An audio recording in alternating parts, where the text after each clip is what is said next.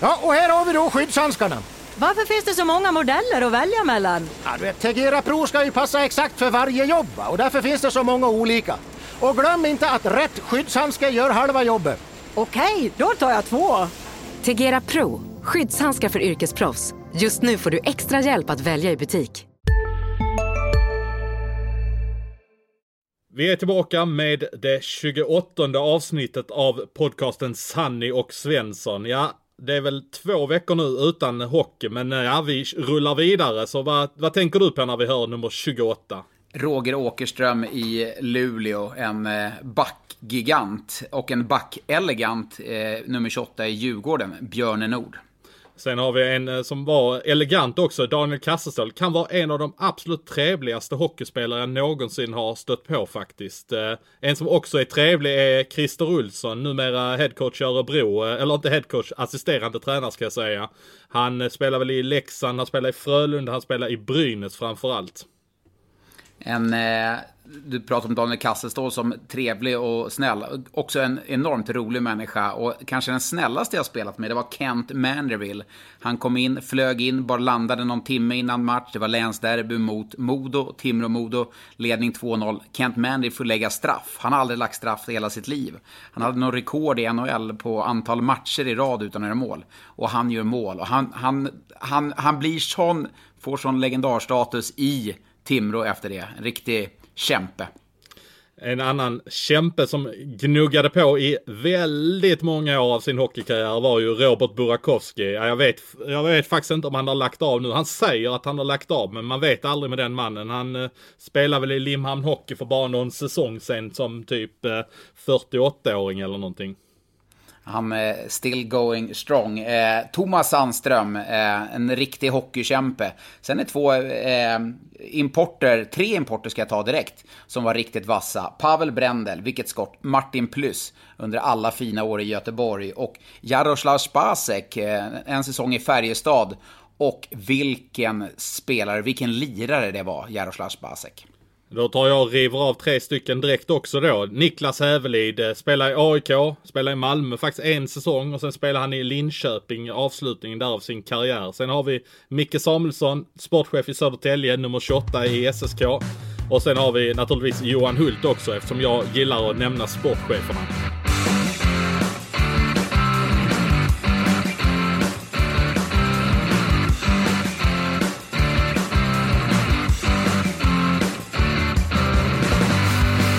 I förra veckan så satte vi igång vårt slutspel. Vi ska bara ha fram en vinnare även om det inte kommer att spelas på isen. Så vi drog igång det på tärning och ja, nu har vi börjat så att nu har vi fått fram kvartsfinaler. Så jag tänkte att vi börjar med att riva av lite kvartsfinaler här direkt. Det är Luleå mot Örebro och Färjestad mot Frölunda. Och det är ju bästa sju som gäller där. Du ska inte få lov att kommentera varje match, Sanni, men du ska få kommentera den sista matchen. Men vi har ett upplägg här som lyder att när Luleå spelar hemma så får de nummer ett till fem på tärningen. Och Örebro får bara sexan när de spelar borta. Så vi tar och börjar med den. Och sen så är det, när de möts i Örebro så är det ett till tre Luleå och fyra till sex är Örebro då. Så alla är med på noterna. Så vi tar och river loss match ett i Luleå. Svensson, roll the dice. Nummer sex blev det där direkt och då är det väl Örebro som fick en bortaseger direkt, va? Oj, oj, oj. ett noll till Örebro direkt. ja. ja, vi tar och river av och då är det Luleå ett till tre och Örebro tre till, eller fyra till sex när de möts i Örebro. Och då blev det en tvåa så Luleå kvitterade direkt där. Ja, viktigt. ett ett i matchen. Och så blev det en etta. Luleå tar ledningen där direkt på hemmaplan. två ett. Borta i Örebro nu för Luleå. En etta. tre ett i matcher till Luleå. De visar ja, var skåpet ska stå ja, här nu. Chans att avgöra hemma här nu. Och så blev det en etta.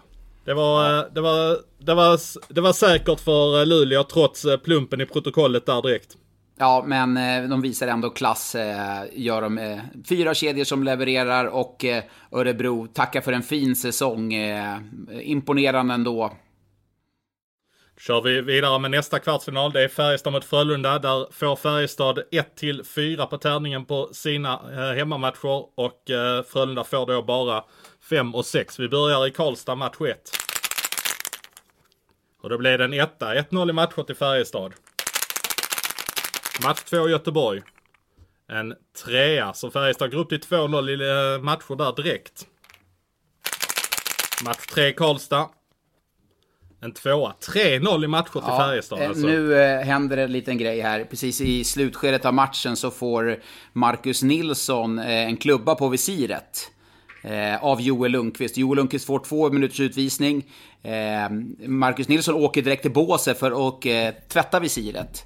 Och materialen tvättar visiret. Och samtidigt som domare Sören Persson åker förbi så, så ropar Marcus Nilsson till materialen: det duger, det duger. Sören Persson, han direkt markerar. Det där tål han inte. Nilsson av. Matchstraff. Så nu, och så Nilsson, avstängning på det. Han är återfallsförbrytare. Nilsson, tre matchers avstängning i det här skedet av eh, eh, kvartsfinalen. Och Nilsson, Färjestad försöker åberopa en överklagan, att han skriker det duger. Men Sören Persson, han är glasklar. Han skriker du suger. Då kör vi match fyra i, i uh, Göteborg då, utan att uh, Lillis är med. Ja, och då eh, blir det faktiskt en eh, femma på tärningen och då hämtar Frölunda i fatt en match i alla fall. Ja, tre ett. Det är frågan om han är borta. Han är eventuellt comeback i match sju då, Marcus Nilsson. Då kör vi match fem eh, i Karlstad. Då blir det en tvåa på tärningen, men Färjestad visar ändå. De vinner hemmamatchen, tar hem den med fyra ett i matchen. Ja, eh, stabilt. Trots Marcus Nilssons avstängning där så, så lyckas man eh, visa det. Och Frölunda, ja, de lyckades inte hitta det där som man gjorde i C H L bäst när det gällde. Ja, från eh, det pågående t- tärningsslutspelet så eh, lovar vi ju efter förra veckan till en hel del hockeyallsvenska lyssnare att nu var det dags att eh, summera hockeyallsvenskan också. Det är ganska länge sedan den slutade nu, men vi har ju inte gjort någon riktig summering av hockeyallsvenskan och det var många som uppskattade vår summering förra veckan, så att eh, jag tycker verkligen? vi kör... Var det det? Ja, men det, ja, det är väl klart det var. Det, är väl klart tog, det får vi utgå från. Det får vi utgå från. Nej, men jag har faktiskt hört mycket positiv feedback att de uppskattade det där och att det var ett bra sätt att gå igenom en serie. Så att eh, vi tar, river av samma sak i hockeyallsvenskan och börjar underifrån med att plocka ut våra tre bästa i A I K. Och jag utgår från att även du har eh, tabellen framför dig. Så att eh, du kan väl riva av vilka tre du tycker var eh, de bästa i A I K. Oj, A I K, det, det är inte helt lätt det där. Men Oskar Nord tycker jag, ja, han gör en fullt godkänd säsong. Eller han gör en bra säsong. Jag tycker Jakob Svensson, som ändå står för femton poäng på tjugotre matcher, eh, tycker jag gör det bra. Och John Henroin, eh, ja, han, han, han gör det okej, okay, men hade högre förväntningar på honom. Men aj, det, var, det var det svå, såklart det svåraste laget att plocka ut tre, tre spelare i. Ja, det var ju inte många som var bra där. Men precis som du säger, Jakob Svensson hade jag med. Jag tror faktiskt att han spelar en säsong till här i Hockeyallsvenskan med A I K. Och sen kommer han eh, gå upp till S H L. Bra tvåvägscenter.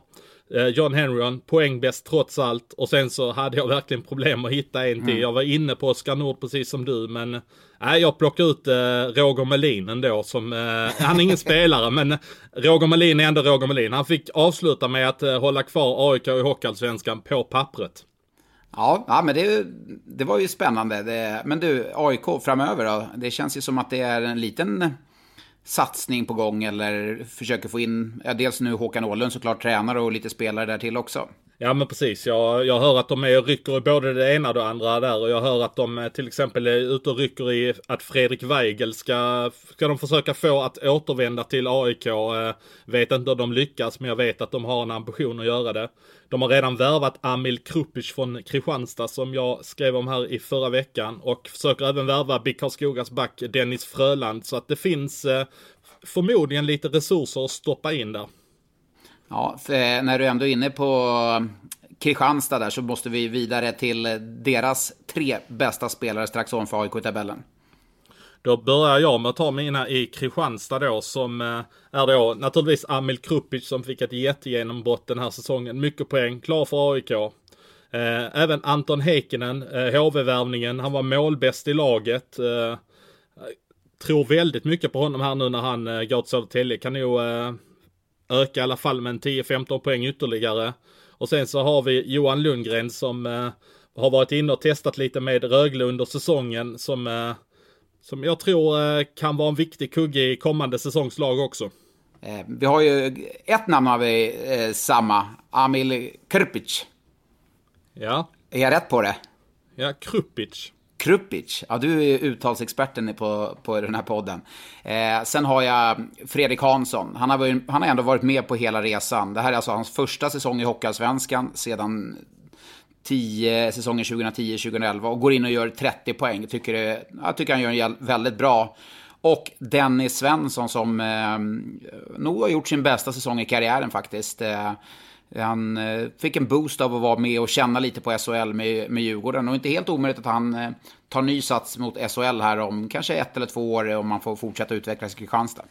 Jag vet att Djurgården var jättenöjda med det jobbet Dennis uträttade hos dem, men han ville ta chansen och göra en liten omstart där hemma i Kristianstad. Så det är inte alls omöjligt att han testar vidare där. Vi tar ett steg uppåt i tabellen och där hittar vi Almtuna, så att jag vill höra dina tre där då. Eh, Tony Forever Young Mårtensson, eh, vilken, eh, man trodde han var slut när han eh, hade en svag säsong i Linköping, har gjort, gjort det väldigt bra i Almtuna och, och dessvärre slutar väl nu. Han har ju gjort en jätte, jättefin säsong. Jag ska inte säga att han slutar på topp, men han slutar i alla fall eh, när han var fortfarande väldigt bra i Hockeyallsvenskan. Eh, Tobias Liljendal har jag där, gör ändå trettio poäng den här säsongen, tycker jag är bra. Sen backen, eh, det är väl lite så här nostalgiska skäl, Per Svensson. Han hade en sån här jättemustasch på november för en fyra fem år sedan, och med den mustaschen åtänken så kommer Per Svensson vara given på de här lagen. Nu när jag ser dig framför mig här nu så tänker jag, har du haft någon riktig mustasch där du har plockat bort allt skägg och kört en riktig novembermustasch någon gång? Oh, ja, det här har jag gjort. Någon, något år hade jag nog det. Jag hade faktiskt det i ett, ett hockey-V M, tror jag det var, i eh, Köln och Mannheim tjugohundratio. Då hade jag en riktigt, riktigt ful pröjsa. Ja, men eh, jag har faktiskt valt eh, följande tre Almtuna. Tony har jag då valt såklart. Eh, sen har jag valt Sebastian Fakt, som jag var lite imponerad av att han producerar så bra, värvat från division ett. En gång i Leksands eh, J tjugo-lag och spelade väl ett par kvalmatcher tjugohundrafemton innan han försvann. Har gjort en jättebra omstart. Han är klar för B I K Karlskoga nu. Eh, har även med Nikolaj Belov som, eh, ja, han var väl borta från hockeyn i två säsonger, mm. men Tony Mårtensson ringde till sin gamla polare från Ryssland och ja, man får säga att han satte avtryck och eh, han gjorde faktiskt att klubben tjänade pengar och räddade väl kvar klubben lite grann eh, på den ekonomiska nivå de behöver befinna sig på. Ja, Belov hade, var också inne på en härlig, man hade en bra fysisk närvaro i sitt, sitt eh, spel. Men från Almtuna då är steget vidare till Karlskrona. Ja, där tyckte jag inte det var jättelätt, men jag tyckte en var lätt, och det var ju naturligtvis Daniel Norbe som fick ett S H L-kontrakt med H V sjuttioett eh, precis dagen innan transferfönstret stängde. Han stod ju ut väldigt mycket. En målvakt som de värvade mitt under säsongen, Taylor, eller Tanner Jaylet heter han. Det var faktiskt eh, du som avslöjade han i ett tidigt poddavsnitt här. Ja, men precis. Det kommer jag ihåg att jag gjorde, ja. Han, han har de varit väldigt nöjda med där i Karlskrona, och sen tycker jag att Niklas Johansson, lagkaptenen, han levererar år efter år efter år, spelar med stort hjärta, gör sina poäng. Han, han ska lyftas fram. Ja, du sa att det var svårt i det här. Jag tyckte det nästan var ett, ett utav de lättare lagen faktiskt. Jag har exakt samma namn som du har plockat ut. Norrby var jag jätteimponerad av under säsongen, och framförallt när han tog steget till H V sjuttioett. Och eh, tur i oturen för Norrby så var ju Erik Martinsson mag, någon magåkomma där, något virus som gjorde att Norrby fick den, lite av den rollen som Martinsson skulle haft. Så att, eh, han gjorde det jättebra, och eh, Tanner Jaylet, eh, en matchmålvakt, den här gamla klassiska matchmålvakten, inte speciellt bra på träning, men han är riktigt vass på matcher, och det är väl någonstans som räknar. Och Niklas Johansson såklart, eh, evighetsmaskinen i Hockeyallsvenskan. Från Karlskrona är det inte särskilt långt, varken geografiskt eller tabellmässigt, till Tingsryd. Och där vill jag höra vilka tre du hade. Eh, Rasmus Bengtsson tycker jag var det bästa back. Eh, eh, sen, sen har jag Söderblom, målvakten där, tycker jag växte in riktigt, riktigt bra och tagit rollen som första målvakt. Och ska bli kul att se honom i Skellefteå nästa säsong. Eh, känns som en spännande målvakter. Där måste jag, Micke Sandberg som är målvaktstränare i Tingsryd, han har gjort ett förstklassigt jobb med väldigt många målvakter genom åren i Tingsryd och kanske inte har fått riktigt den credden, men eh, väldigt bra. Sen jag, jag lägger ändå ass Stå, Stål Lyrenäs där tycker jag var bra när han kom. Eh, han gjorde viktiga mål. Eh, jag landar in på honom nu, eh, till slutet. Tre, den, den var svår den trean faktiskt. Ja, men jag, jag hittar mina tre hyfsat enkelt ändå. Men Arvid Söderblom tyckte jag ändå var given. Spelar man till sig ett S H L-kontrakt, och precis som du säger så är det ju många målvakter som har vandrat den vägen här nu i Tingsryd. Sen tycker jag att Gustav Olhaver tog ett jättekliv den här säsongen. Eh, fanns lite S H L-intresse för honom. Valde att skriva på för Modo. En stor och stark forward som eh, trivs under Björn Hellqvist. Kan eh, gå in och göra ett jättebra jobb i Modo, tror jag. Och sen så skulle jag vilja tacka för allting eh, genom att sätta honom som nummer tre på listan. Robin Nilsson, trotjänaren, lagkaptenen. Där pratar vi klubbhjärta. Robin Nilsson, han ska ju hyllas för allting han har gjort för den föreningen. Är det tröjan i taket, klass? Det tycker jag definitivt är. Upp med trettiotvåan i taket. Ja, och då, då kör vi på det. Men det är en där som jag hade väldigt svårt att plocka bort. Det var ju Robin Karlsson. Spelade alltså i division två för två säsonger sedan. Går ändå in och gör tjugosex poäng på femtioen matcher. tretton plus tretton i sin första säsong i Hockeyallsvenskan. Det är värt en fin notering. Ja, verkligen, verkligen. Mora då, de har ju lite ekonomiska problem och gick ut på sin hemsida i tidigare eller förra veckan och eh, ja, stod på sina bara knän och sa att det var en tuff period. Och det är klart med tanke på den säsongen man har haft eh, och omsättning i rulliansen på spelare. Helt sinnessjuk för en hockeyallsvensk klubb. Vad har du för tre spelare där? Ja, men det var ju precis det jag skulle säga också när du började prata om den här ekonomiska situationen de har landat i. Det förklaras ju av att man... Man hittade bara typ de spelarna som kom in här under säsongen och de spelarna som de har lastat lite grann på. Jag börjar med en värvning som de, en av deras största inför säsongen, Johan Persson. Stark målskytt, väldigt pålitlig på hockeyallsvensk nivå. Eh, sen har jag Brandon Ranford som eh, en av de här tre kanadensarna. De plockade in i ett svep samtidigt som eh, de sparkade Jeff Jacobs. Så han eh, tycker jag satte bra avtryck, höjde nivån i laget. Och sen hittar jag backen Kalle Valtola som jag har tyckt sett lite halvspännande ut där i powerplay eh, när jag har sett Mora på, spela på tv. Gjorde ändå tolv poäng på arton matcher. En mästisvärvning som tog en stor roll i laget. Ja, eh... Ja, Persson och Ramford är vi helt eniga i där. Sen trean, alltså jag faller tillbaka lite på de rutinerade pjäserna. Masur, Amner, Nörsteby. Jag, alltså jag kan inte plocka ut en av dem för ingen av dem har varit bra hela säsongen. Men jag landar in på Nörsteby som ändå spelade väldigt bra i slutskedet av säsongen. Så att han tar plats nummer tre där. Ja, den är jag lite skeptisk till med tanke på att jag hade förväntat mig bra mycket mer av Nörstebö sett till att han ändå var en spelare som kanske skulle platsat på sju backar i Frölunda säsongen innan. Från Mora har vi upp till Västervik är det ett litet streck emellan, ett väldigt viktigt streck i alla fall innan det här coronaviruset slog till. Så låt höra vilka tre du har tagit ut där. Eh, Viktor Öhman eh, tycker han gör återigen en bra säsong, stabil, tjugofyra poäng på trettio matcher. Eh, Rob Bosson som de sålde till eh, var det H P K i den finska ligan va? Eh, tycker jag gör jättebra. Sen Darren Nowick tycker nästan han var bra i Västervik. Tycker nästan han gjorde ännu bättre de fåtal matcher han spelade i Skellefteå. Väldigt imponerad hur han tog sig an spelet på en nivå upp. Eh, ja, men de tre var ganska givna i Västervik för mig. Ja, Nowick där som du säger, han eh, imponerade stort när han kom upp till S H L, satte avtryck direkt, men han var ju eh, grym även i Västervik. Han har hittat ett par sådana där genom åren här nu, Andreas, eller Emil Georgsson, eh, sportchefen. Viktor Öhman, gör man fyra mål borta mot Modo i en match så... Eh, det är man given. Och han gjorde, han gjorde en stark comeback också där i slutet. Eh, Västervik mörkade att han skulle spela i eh, slutspelserien borta mot Södertälje, så kliver Öhman in och gör fem poäng direkt. Och sen har vi Adam Plant som gick till Björklöven. Han gick rakt in och var i stort sett en topp fyra-back i Björklöven. Han stack ut klart i Västerviks backbesättning. Vi repeterar tre namnen där. Öhman. Öhman, Nowick och Plant. Ja, du tog bort Bosson där alltså. Det är, han var nästan den som var mest given där, sett till prestationerna i Västervik. Men ja, skönt med lite å- åsikter som, som drar isär. Så vidare till en klubb som du flaggade för tidigt där, Svensson, som skulle få en riktig raketutveckling, Södertälje, och det fick de ju verkligen. Ja, och det finns ju sina förklaringar till det. Det ser man inte minst i min lista. Andreas Hjelm värvades in under säsongen från Björklöven. Blev lite ledare i laget. Eh, när han kom in så lyfte Södertälje. Eh, en spelare som de kan bygga lite kring de närmsta säsongerna. Sen har vi naturligtvis Adam Wilsby. Lånet från Skellefteå kom in i samma veva.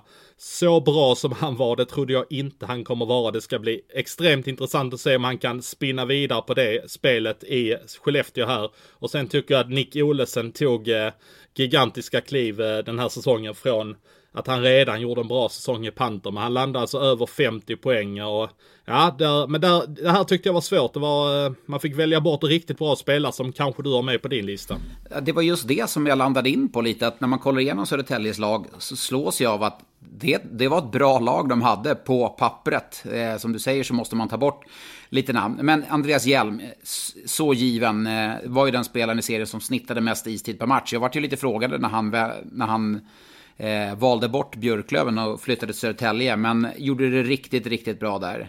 Sen tycker jag också, måste Adam Wilsby, tycker jag han är så otroligt vass. Eh, sen Blomstrand, jag landar in på Blomstrand. Jag, jag bara, det där det är ju hugget som stucket, men ja, Blomstrand kanske inte riktigt har fötterna för att ta steget upp. Alltså, han har skottet och så. Men på hockeyallsvensk nivå i Södertälje tycker jag han är riktigt vass. Och vi tar oss längs med E fyran. Ja, vad ska vi säga? Att det är en tolv mil söderut kanske. Ner till Norrköping där Vita Hästen huserar. Gjorde en riktigt bra säsong och blev sexa i tabellen. Tony Sabel har gjort ett jättejobb med det laget. Och det är många spelare som har tagit klivet. Så vi vill höra vilka tre du tycker har varit bäst.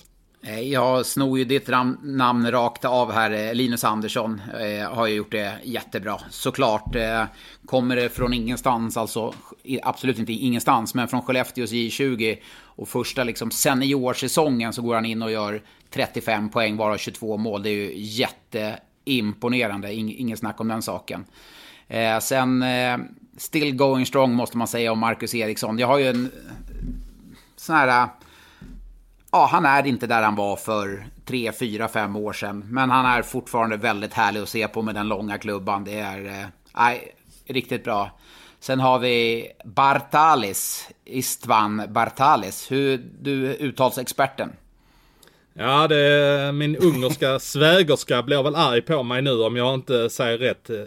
Istvan Bartalis. Istvan Bartalis. Ja, men går in då ändå och gör fyrtioett poäng. Och det var ju det var ett meriterat nyförvärv man gjorde. Men ändå lite av en chansning. Kom ju från våran favoritklubb i den tyska ligan, Svenninger Wild Wings, som Joakim Eriksson ska spela i.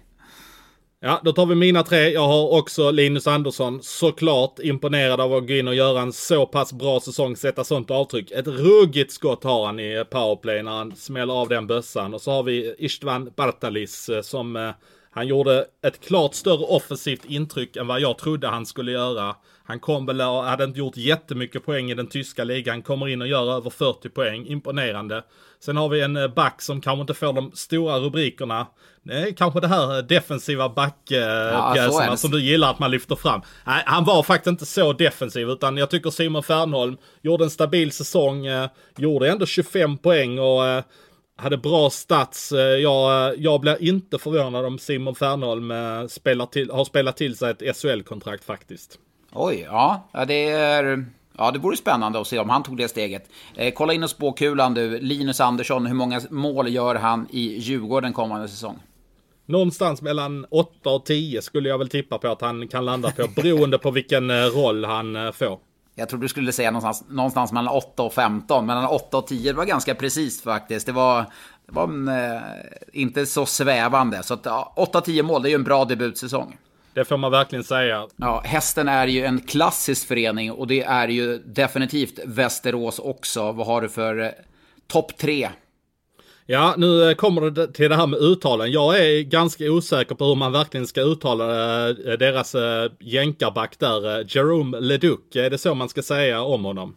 Vi kör på Leduc. Jag har också med honom på listan. Han var väl den, kanske den mest givna i, i Västerås. Ja, han var väl poängstarkaste backen i hela ligan. En annan poängstark back från Västerås som jag gillar. Jag tycker han har ett bra hjärta. Verkar ta stor plats i omklädningsrum. Verkar vara en sköning som sprider lite glädje. Jim Jansson. Och man ska väl lägga till Lorek nu i slutet på efternamnet också. Där. Han när, har väl lagt när kom in. det in? När kom det in? Ja, det kom väl in för någon säsong sen. Det är väl någon släkting som heter det, antar jag. Jag, jag är osäker på den storyn. Det måste vi ta reda på. Eh, han är en sån som skulle kunna få ett S H L-kontrakt nu när det är lite jobbiga tider. Kanske lite billigare lösning. Jag blir inte förvånad. En annan yngre spelare som jag tycker eh, växte här under säsongens gång var ju faktiskt målvakten Jesper Myrenberg som de värvar från eh, Linköpings J tjugo-lag. Eh, tyckte han var bra. Slog ut Emil Kruse mer eller mindre. Uh, och uh, ja, han uh, känns spännande här. Får se om de får behålla honom.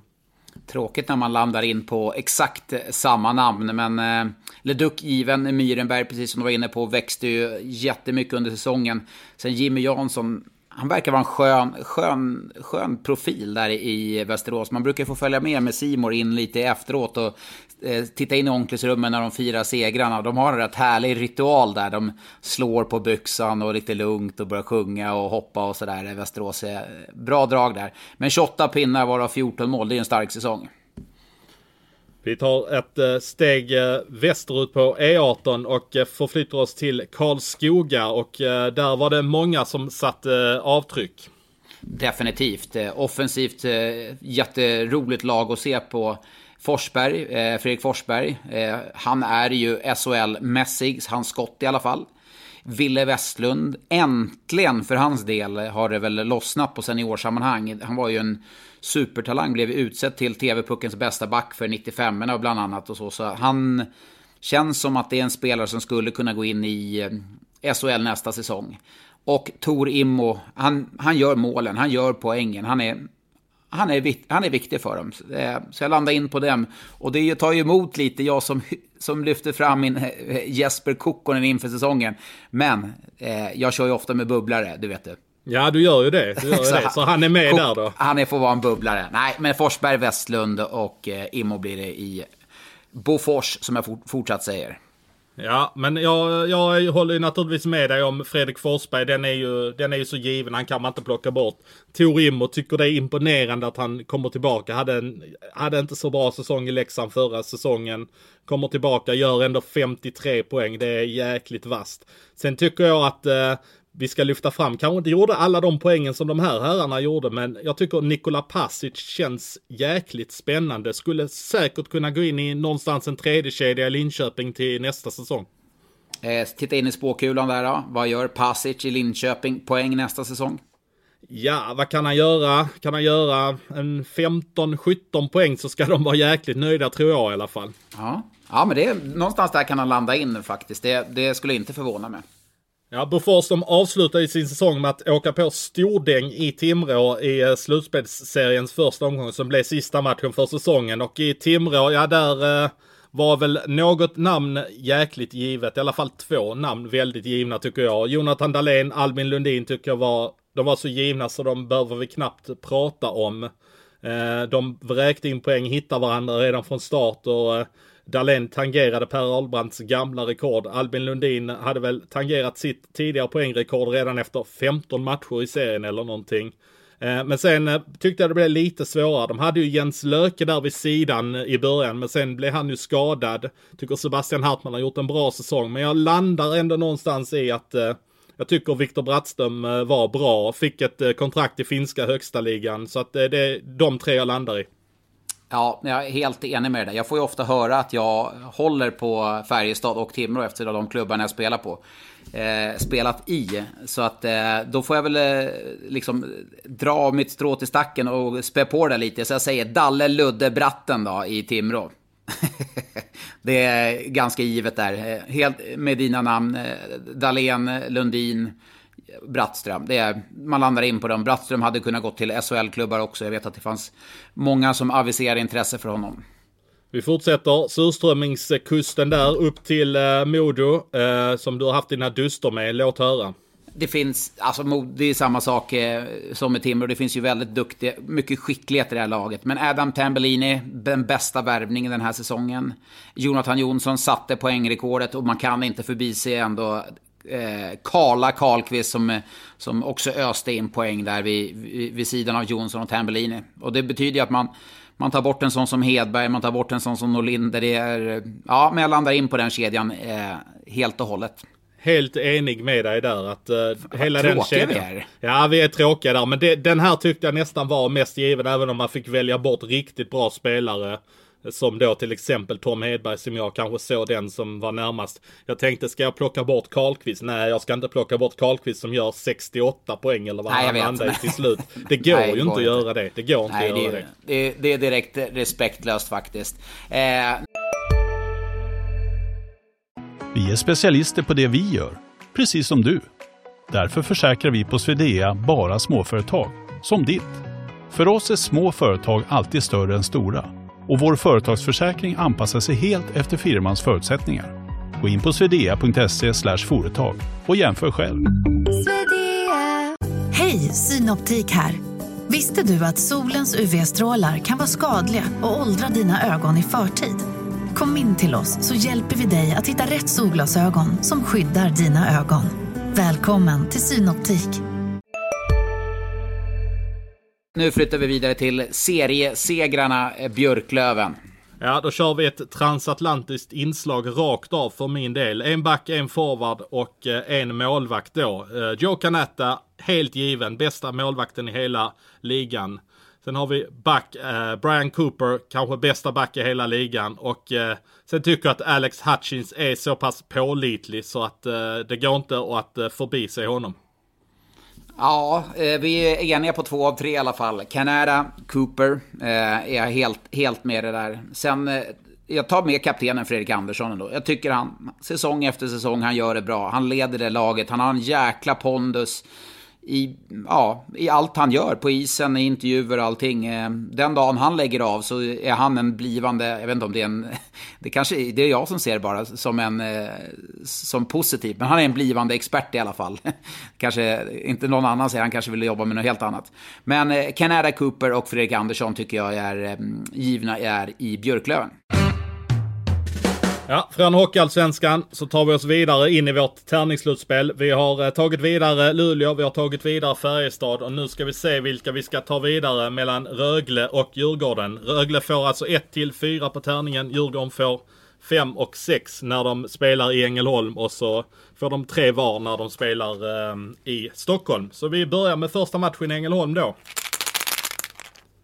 Rögle har alltså ett till tre. Nummer tre då, så Rögle leder med ett noll i matcher. Uff, hur många mål gjorde han? Chris de Sousa, eller?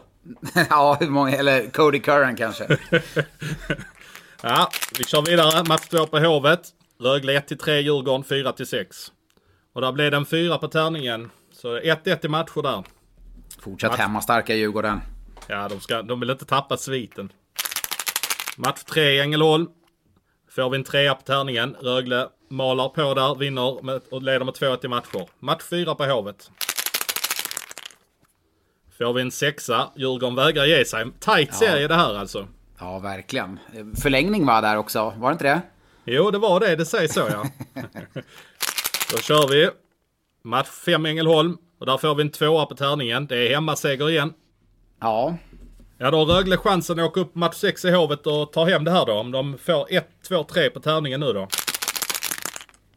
Och det blir en etta. Rögle vidare Oj. med fyra två i matcher. Bryter Djurgårdens hemmasvit. Vad säger du om det? Ja, det är imponerande av Rögle som fortsätter med sin offensiv där Cody Curran gjorde elva mål på sex matcher. Det är rekord någonsin i en kvartsfinalserie, så att det är imponerande.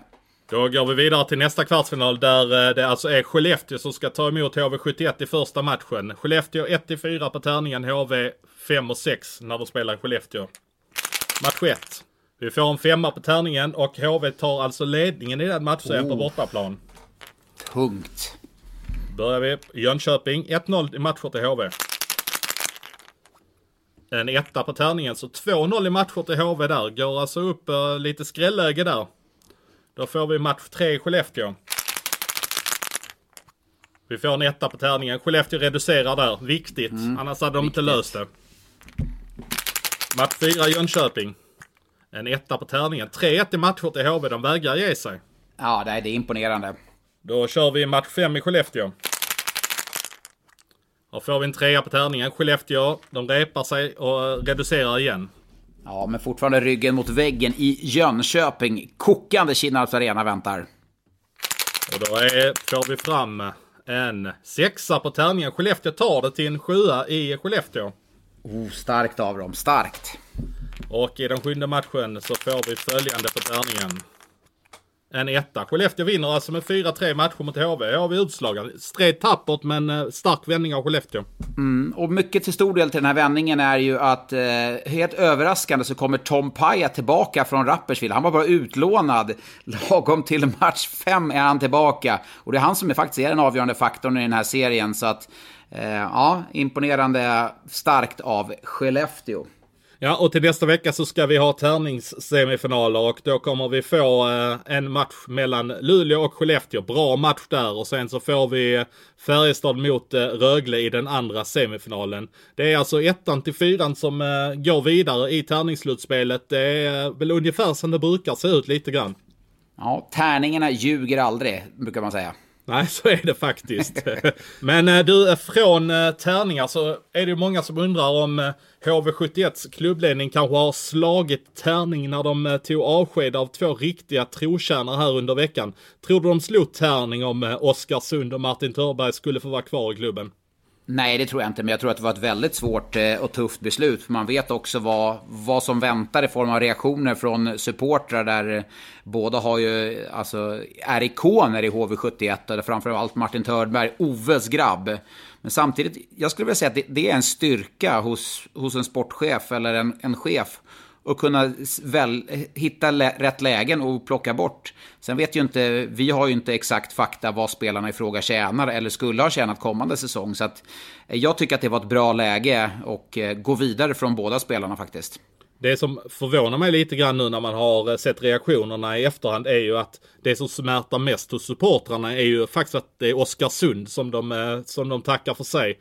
Törnberg är det inte lika högljudda protester mot eh, att han försvinner. Eh, det kan man kanske på något sätt förstå, har varit skadebenägen, är tre år äldre än vad Oskarsund är, har tjänat bra och producerar inte lika mycket. Oskarsund har ju kanske inte haft samma lönekuvert, men Oskarsund har ändå spelat med det här stora hjärtat, den här stora passionen.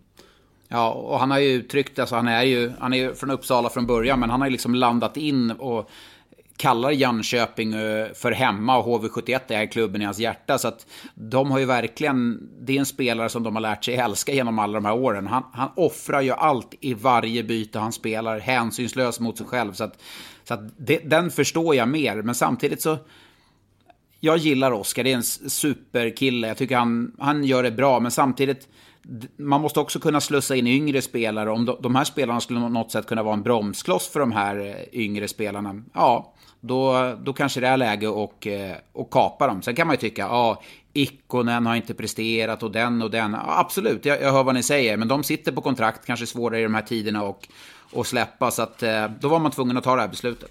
Nej, men jag, jag köper det också. Jag, jag tror att det här är taget helt på hockeymässiga grunder. Och Oskarsund, han är ju faktiskt inte lika bra som han en gång har varit. Och då kanske det ändå var bättre trots allt att inte erbjuda honom någonting alls än att komma med ett skambud som kanske hade sänkt honom helt och hållet. Nej, och så Martin Törnberg, det är tröjan i taket. Den dagen Oskarsund slutar så han kommer inte få tröjan upphängd, men han kommer ju få en... en fin avtackning av H V sjuttioett för, för alla år där. Så att jag menar, han kommer kunna gå båda rakryggade på torget och gatorna där i Jönköping och, och samtidigt inte behöva liksom de här sista säsongerna man kommer till den här brytpunkten då man själv anser att ja, men nu är det boxplay jag ska spela, nu är det powerplay jag ska spela, så får man inte göra det. Nu har liksom Oskarsund har inte fått den brytpunkten riktigt i H V sjuttioett, och den vet jag, den kan vara jäkligt smärtsam för många spelare när man ser sin roll bara dala och dala och istiden eh, försvinna helt. Så att eh, jag tror att det kan vara bra för Oskarsund att få några år, kanske utomlands, eh, tyska ligan eller österrikiska, vad det nu må vara, och har jävligt roligt att spela hockey. Du tror inte han skulle kunna vara aktuell för att få en liten nytändning i karriären och få en kanske större roll typ i Oskarshamn eller något liknande? Skulle kunna vara. Samtidigt tror jag han, han, skulle, han har varit i S H L liksom hela karriären borten från något, något år i den kanadenska juniorligan. Kan tänka mig, om det skulle passa hans familjesituation och flytta utomlands, tror jag hade nog varit jäkligt roligt. Ett, äv- ett sista äventyr för en sån spelare.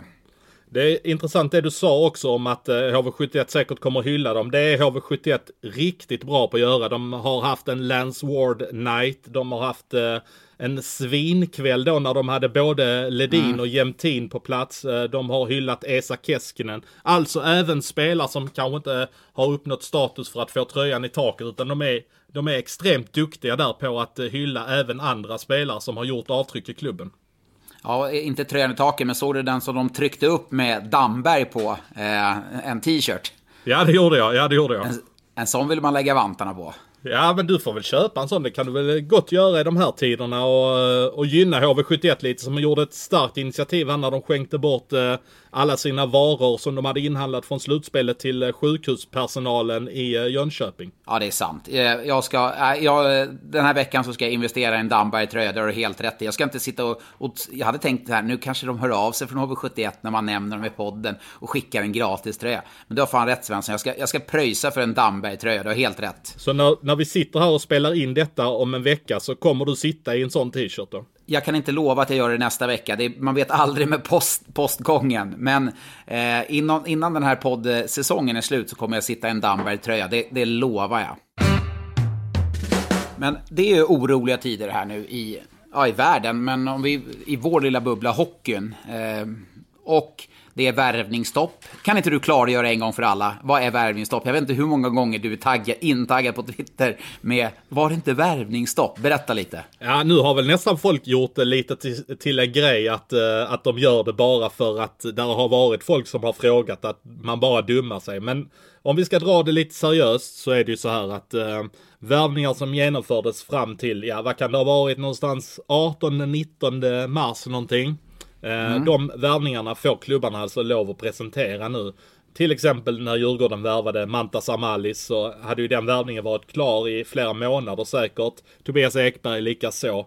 De ja, Linus Klasen till Luleå. Ja, men alltså det finns värvningar som har gjorts här någonstans mellan kanske december och framåt. De värvningarna presenterar klubbarna precis som vanligt, för de finns ju på ett papper. Så det är ju ingenting som påverkar, utan det är ju lagt kort ligger så att säga. Men när det då är ett värvningstopp som vi inte, än idag inte vet hur länge det kommer eh, vara, och när det väl öppnar upp så vet vi inte vilken ekonomi klubbarna kommer ha. Eh, det mesta tyder väl på, kan, jag, tar jag för givet, att många klubbar kommer tvinga att dra ner sina lönebudgetar. Vad, vad tittar man då när man ska dra ner lönebudget? Jo, rakt ner i hockeyallsvenskan. Då tycker jag nu som S H L, som en storebror, som kan nafsa åt sig vilka spelare som helst fram till... Vad brukar det vara? sjuttonde, artonde, nittonde juli va? Ja, det är där någonstans. Det är väldigt sent i alla fall. Ja, jag tycker det datumet måste man långt tidigare lägga i år. Hur fasiken ska du kunna bygga en hockeyallsvensk trupp nu när du vet att S H L med största sannolikhet måste dra ner på sina kostnader, och då kommer de ju bara, de kommer ju bara sno varenda, dammsuga varenda spelare hockeyallsvenskan för, för att fylla sina trupper. Det, det är ju helt, det är, det är helt orimligt att vi ska ha det så. Ja, nej, jag, jag håller med, och det, det gjorde jag faktiskt redan innan det här, för att jag tycker det är helt orimligt att man ska ner och att, eh, att Linköping ska få lov att värva Dan Pettersson som skulle vara första center i Södertälje en säsong. Att de ska värva honom i juli tycker jag är, det, det är väldigt orimligt. Så att eh, jag har varit inne på det redan innan, och nu definitivt så tycker jag att eh, man ska göra det. Säg att N H L har kvar eh, femtonde juni, vilket vi får utgå från att de kommer ha kvar. Så tycker jag att ja, du kan flytta tillbaka det en månad, säg runt mm. midsommar eller någonting i den stilen. Nej, jag håller helt med dig, för att det måste vara ett helt helvete att bygga, bygga trupper, alltså oavsett nivå. Men det är klart, hamnar ner i hockeyallsvenskan där, där det finns det avtalet, så att det måste man som storebror S H L faktiskt se över och göra ett undantag för den här säsongen, för annars, annars vet jag inte vad hockeyn kommer landa in och vilka spelare som kommer ens finnas tillgängliga i hockeyallsvenskan. Nej, men det, det, det kan inte bli så som det blev för Västerås när de tappade Josef Ingman till Brynäs och så värvade de in Jerome Leduc som blev poängbästa back i hela serien. Sånt flyt kommer man ju inte ha igen. Nej, så är det ju. Men samtidigt så har de, alla klubbar fått ett rejält tillskott i kassan. Det, det ska man ändå ha i åtanke i hockeyallsvenskan. Ja, så är det faktiskt. Jag vet ju att eh, när det gäller just Leduc här så, eh, så fanns det lite S H L-intresse och lite intresse från klubbar utomlands. Så där sitter ju faktiskt eh, Västerås sportchef Patrik Zetterberg och hoppas, hoppas han signar i S H L istället för typ finska ligan. För att då får han ju faktiskt en ersättning på etthundrafemtio tusen kronor även om Leducs kontrakt har gått ut. Ja, och, och, ja, det är bra pengar. Men utöver dem så har de ju fått ett tillskott på sjutusen etthundratrettiotvå kronor i kassan. Ja, och det, och, det, och det tyckte du var ett väldigt bra tillskott, eller hur? Ja, men det var ju, alltså det är det mest pinsamma jag alltså, hört talas om i hela mitt liv. Alltså, Modo och Björklöven gör då upp i Hockeyallsvenska finalen. Vinnarna i Hockeyallsvenska finalen får hundratusen kronor. Och nu utsågs ingen vinnare. Ja, men då delar man ut till samtliga fjorton klubbar, vilket blir sjutusen etthundratrettiotvå kronor. Det är så, det är så hål i huvudet. Det är liksom bestämt och gemensamt att nej, vi, del, vi ger de här pengarna till eh, forskning, alltså till folk som behöver. Det finns ju ingen klubb som, som ens gör en skillnad sjutusen etthundratrettiotvå kronor. Det är ingen som bryr sig om de pengarna. Alltså det är helt otroligt hur man ens kan komma fram till det. Man måste ju förstå att folk undrar, vad är det för helt vansinnigt beslut att ta. Ja, men tänkte han, eh, vad heter han, Videbro där, Modos eh, klubbdirektör. Han kommer in springande på, på kontoret på måndag morgon och ekonomiansvarig är helt salig och vi har fått, vi har, det landar in pengar här. Och han gnuggar händerna. Ja, vad har vi fått nu då? sjutusen etthundratrettiotvå kronor för, för prestationen i Hockeyallsvenskan. Dessutom såg jag att Olle Liss uppvärmningströja gick för över sjutusen kronor när den auktionerades ut. Så att det är, ja, nej, pinsamt för ordet. Ja, men det är faktiskt mycket annat också som, som förändras av det här med datum hit och dit. Det finns ju till exempel utländska spelare som, låt säga finska ligan, Österrike, Tyskland och så vidare som, som har klausuler som kanske löper till den trettioförsta mars. Och det ställer ju till det lite grann också för värvningsstoppet. Det tar ju S H L-klubbarna förbi det datumet. Hur tänker du då? Ja, men till exempel, jag vet att det finns en äh, center i äh, Helsingfors som heter Otto Pajanen som har en äh, out i sitt kontrakt äh, fram till den äh, trettioförsta mars. Han... Säg nu att han är klar för Linköping, det hade varit jävligt skönt. Pajen värvar Otto Pajanen, det hade varit ja, underbart. Tyvärr kan jag inte säga det för Fan. att äh, ja, de får ju faktiskt inte värva honom utan... Äh... Han har ju bara en klausul till trettioförsta mars så att det, det kommer ju skita sig om det här värvningsstoppet inte upphör den trettioförsta mars och de, de kan få lov att börja värva. Men det är ju till exempel sådana grejer man får i åtanke också att där finns spelare som finns tillgängliga nu men som inte kommer finnas sen. Men du som har örat lite på rälsen, vad tror man här framöver med, med lönebudget då? Med, vad säger sportcheferna runt om i, i Sverige? Ja, alltså det är väldigt varierat. Jag har pratat med ett par klubbledare och ett par sportchefer här i veckan. Man har ju ganska etablerat kontakt med många av dem. Och det värsta jag hörde som en sportchef sa till mig var att han trodde att det centrala bidraget kunde gå ner med uppåt tjugo miljoner jämfört med de fyrtio som ligger. Och det, är ju, det skulle ju vara en total katastrof om det är så mycket pengar som försvinner. Men alltså centrala bidrag är alltså... Är... Det är inte bara C-more-intäkten utan det är sponsorintäkter i stort också. Ja, men precis. Det är ju det, de intäkterna som S H L-klubbarna får från ligan varje säsong. Det ligger väl på fyrtio till fyrtiotvå någonting. Jag kan inte exakt de siffrorna utan att de pengarna kan gå ner med tjugo miljoner. Det är ju ändå en halvering av pengarna och det är väldigt mycket pengar. Och man räknar med att de pengarna kanske läggs rakt av på en spelartrupp som kanske ligger på fyrtio till fyrtiotvå, lite mer kanske. Då, då är det rätt mycket pengar som bara försvinner mitt ute i tomma intet. Ja, nej, det kommer vara före coronaviruset och efter coronaviruset. Alltså, det kommer, jag tror det kommer bli väldigt stor skillnad där framöver på, på S H L med löner, spelartrupper, hur man bygger om det. Det kommer bli en stor skillnad, i alla fall ett par, tre år framöver.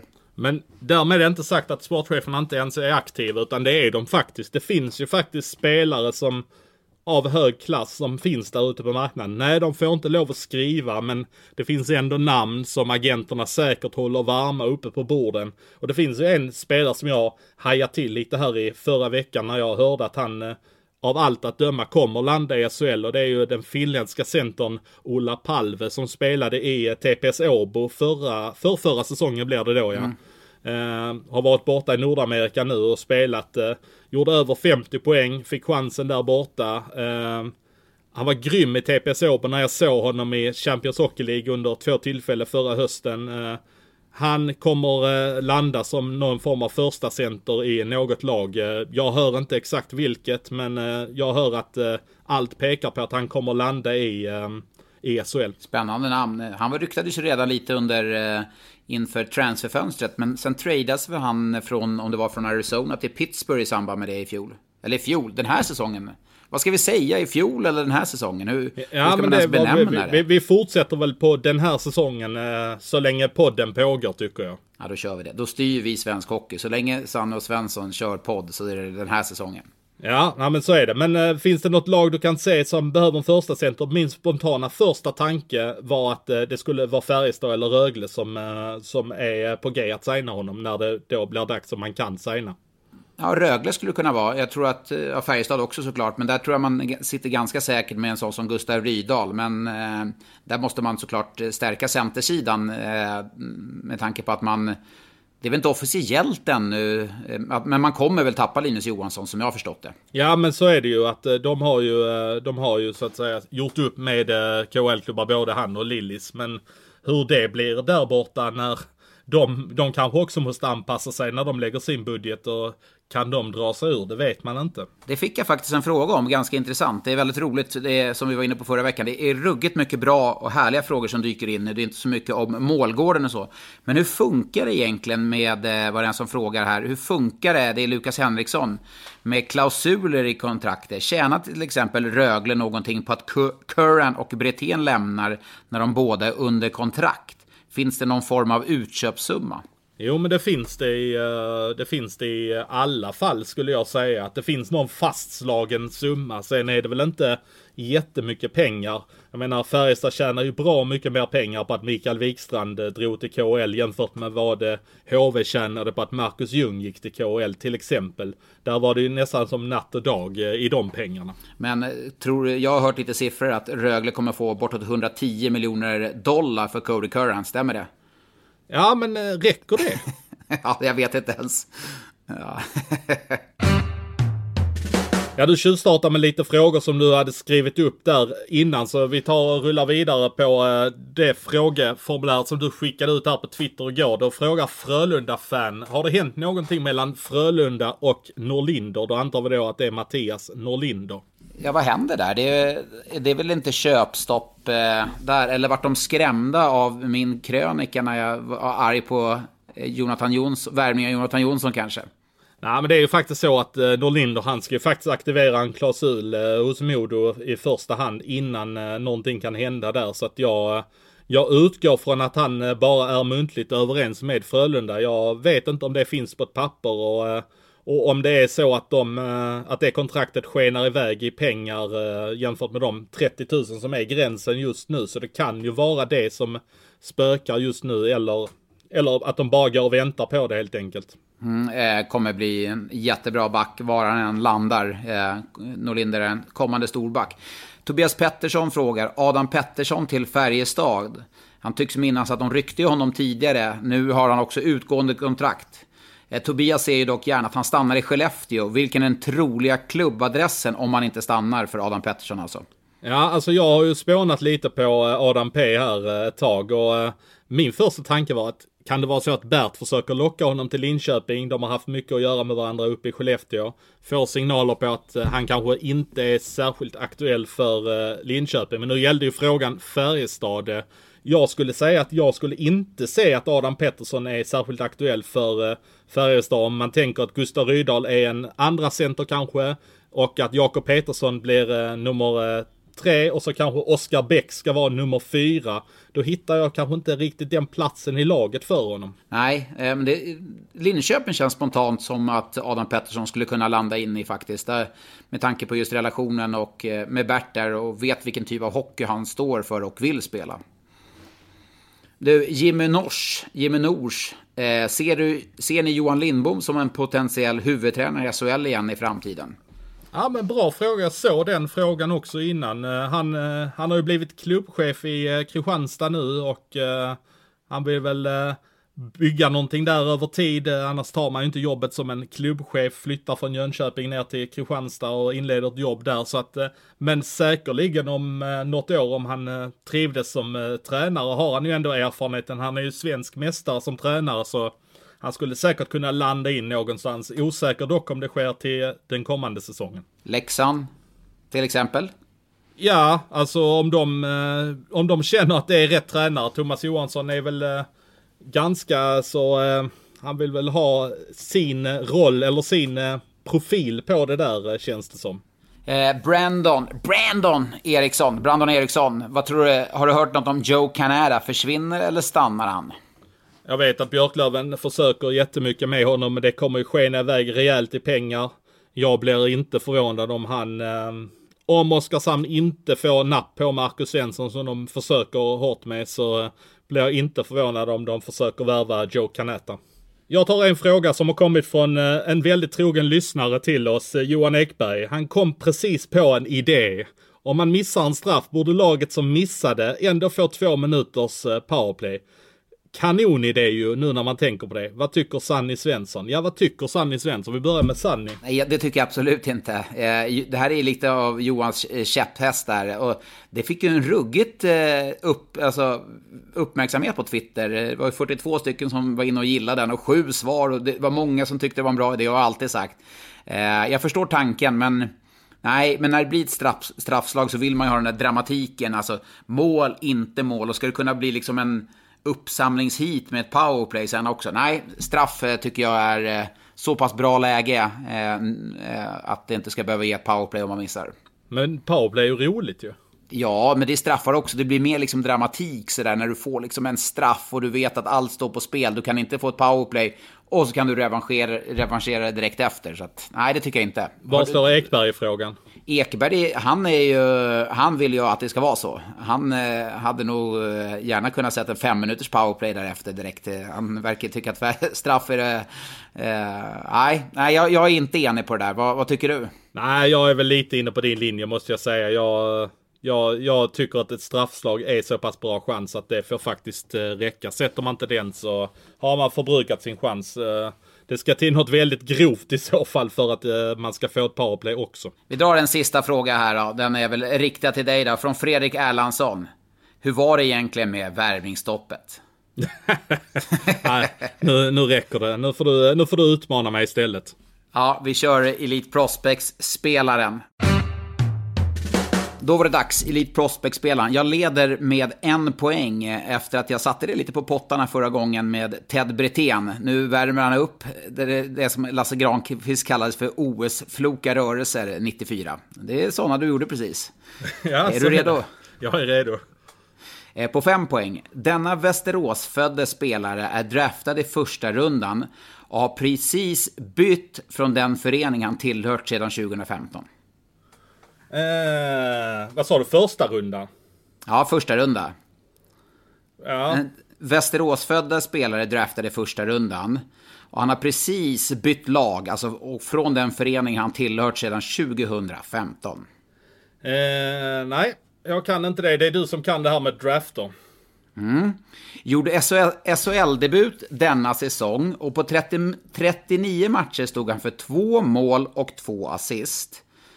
Och han har samma efternamn som sportchefen har i den klubben han lämnar. Han gjorde alltså två mål och två assist den här säsongen i S H L, eller? Ja, och det var hans debutsäsong. Och han, och, alltså, han är värvad till en, han är värvad till en ny klubb. En ny klubb inför nästa säsong, eller? Ja, precis. Första oh. runda. Alltså. Nu byter du färg i pannan, säger jag. Ja, alltså jag, jag kan inte detta. Fan, jag tyckte jag inte skulle, jag nästan trodde du skulle ta dem på fem där. Okej, tre poäng. Var med på återtåget i fjol, eller kallar man det ens för återtåg numera?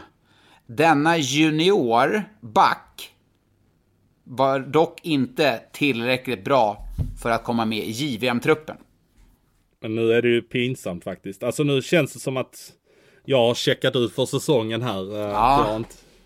Hur kan jag inte ta detta? Det här är, alltså det måste ju vara någon i Leksand eftersom du pratar om återtåg, om man nu kan kalla det så numera.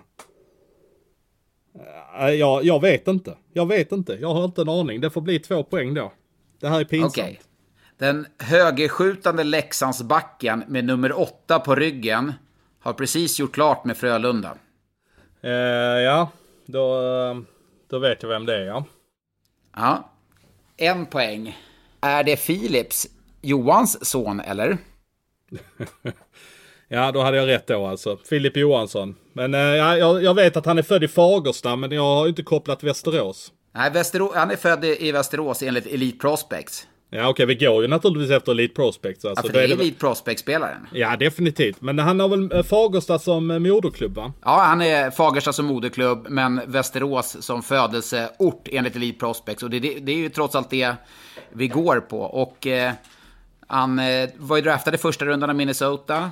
Och han har ju bytt nu lag till, från Leksand till eh, Frölunda. Jag trodde du skulle ta det eh, när han har samma efternamn som sportchefen i den klubb som han precis lämnat.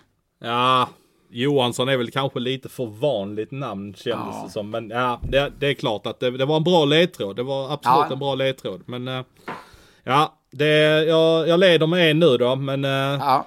Så att ja, vi får väl se. Det känns som att du kommer vinna det här. Men det sköna nu är ju att vi, vi kommer inte köra den här avslutningen. Så att jag slipper betala den här middagen till dig om du skulle vinna. Nej, just det. Nej, nej det, det är ju å andra sidan positivt. Men vi är tillbaka i alla fall igen nästa måndag. Håll till godo med det.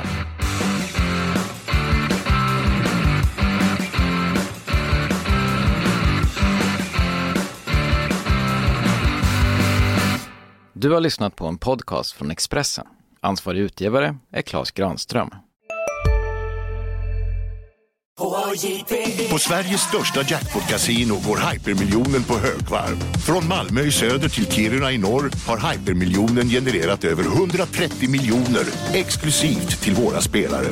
Välkommen in till Sveriges största jackpot-kasino, hyper punkt com. arton plus, regler och villkor gäller. Just nu pågår vår stora season sale.